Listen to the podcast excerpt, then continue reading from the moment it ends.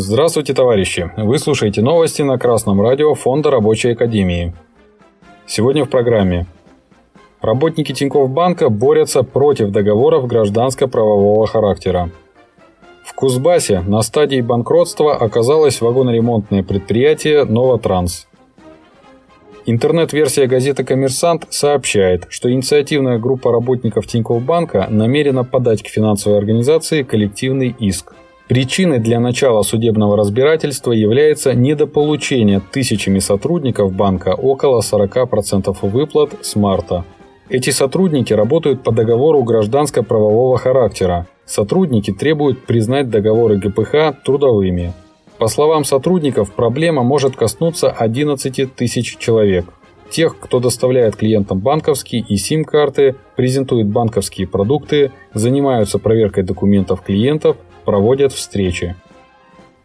Договор гражданско-правового характера или гражданско-правовой договор – вид договора, при котором стороны определяют результат труда, имущественные взаимоотношения и другие гражданские проблемы взаимодействия. Они вступают в трудовые отношения. Подобные договоры определены не трудовым, а гражданским кодексом РФ. К договорам гражданско-правового характера относятся договоры подряда, возмездного оказания услуг, поручения, комиссии, аренды, купли-продажи, мены, авторские договоры и тому подобное. С другой стороны, трудовым договором признается соглашение между работодателем и работником, в соответствии с которым работодатель обязуется предоставить работнику работу по обусловленной трудовой функции, обеспечить условия труда, своевременно и в полном размере выплачивать работнику заработную плату, Исполнитель по гражданско-правовому договору не подлежит обязательному социальному страхованию, за исключением страхования от несчастных случаев на производстве, если данное условие зафиксировано в договоре. При заключении трудового договора защита прав работника осуществляется в соответствии с трудовым законодательством. Работник может обратиться в Государственную инспекцию труда, прокуратуру, комиссию по трудовым спорам, профсоюз, суд – а при договорах ГПХ защита прав исполнителя работ осуществляется в соответствии с гражданским законодательством только в судебном порядке. В части 2 статьи 15 ТК РФ прямо установлен запрет на заключение гражданско-правовых договоров, фактически регулирующих трудовые отношения. Ради защиты своих интересов работникам нужно обращаться в Государственную инспекцию труда, прокуратуру или суд с заявлением о признании такого договора ГПХ трудовым. Новостной портал kuznews.ru сообщает, что в Кемеровской области, в Прокопьевске, на стадии банкротства оказалось крупное вагоноремонтное предприятие «Новотранс».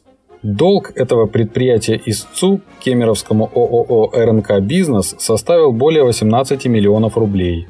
В определении арбитражного суда, опубликованном 6 сентября, говорится, признать должника банкротом и открыть конкурсное производство.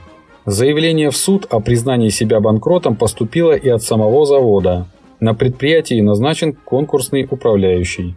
Руководство предприятия сообщило о долгах по кредитам почти на 2 миллиарда рублей. Еще не так давно Новотранс называли одним из флагманов российской вагоноремонтной отрасли – оно было открыто в 2009 году и являлось подразделением российского транспортного холдинга, который занимается железнодорожными перевозками, вагоноремонтным бизнесом и реализацией инфраструктурных проектов. Компания была основана в 2004 году. Мощности завода позволяли восстанавливать до 30 тысяч вагонов в год. Но в 2020 году на заводе случилось ЧП. В одном из цехов обрушилась кровля. Пострадала одна из работниц. Красное радио Фонда Рабочей Академии часто рассказывает о случаях намеренного банкротства бывших советских предприятий. Однако бывает так, что по тем или иным причинам, будь то некомпетентность новых хозяев жизни или борьба между разными группировками буржуев, уничтожаются и предприятия, построенные сравнительно недавно. Предприятия уничтожаются, а рабочие теряют работу. А если бы на предприятии был сильный рабочий профсоюз, Рабочие не допустили бы такого безалаберного отношения к заводу, когда в цехе обрушивается кровля. Коллективный договор защитил бы рабочих от неожиданного увольнения, позволил бы рабочим получить выпускное пособие, дал бы время найти новую работу. Рабочие постсоветского пространства. Вставайте на защиту своих интересов. Новости читал Денис Мозговой с коммунистическим приветом из города Ленинград.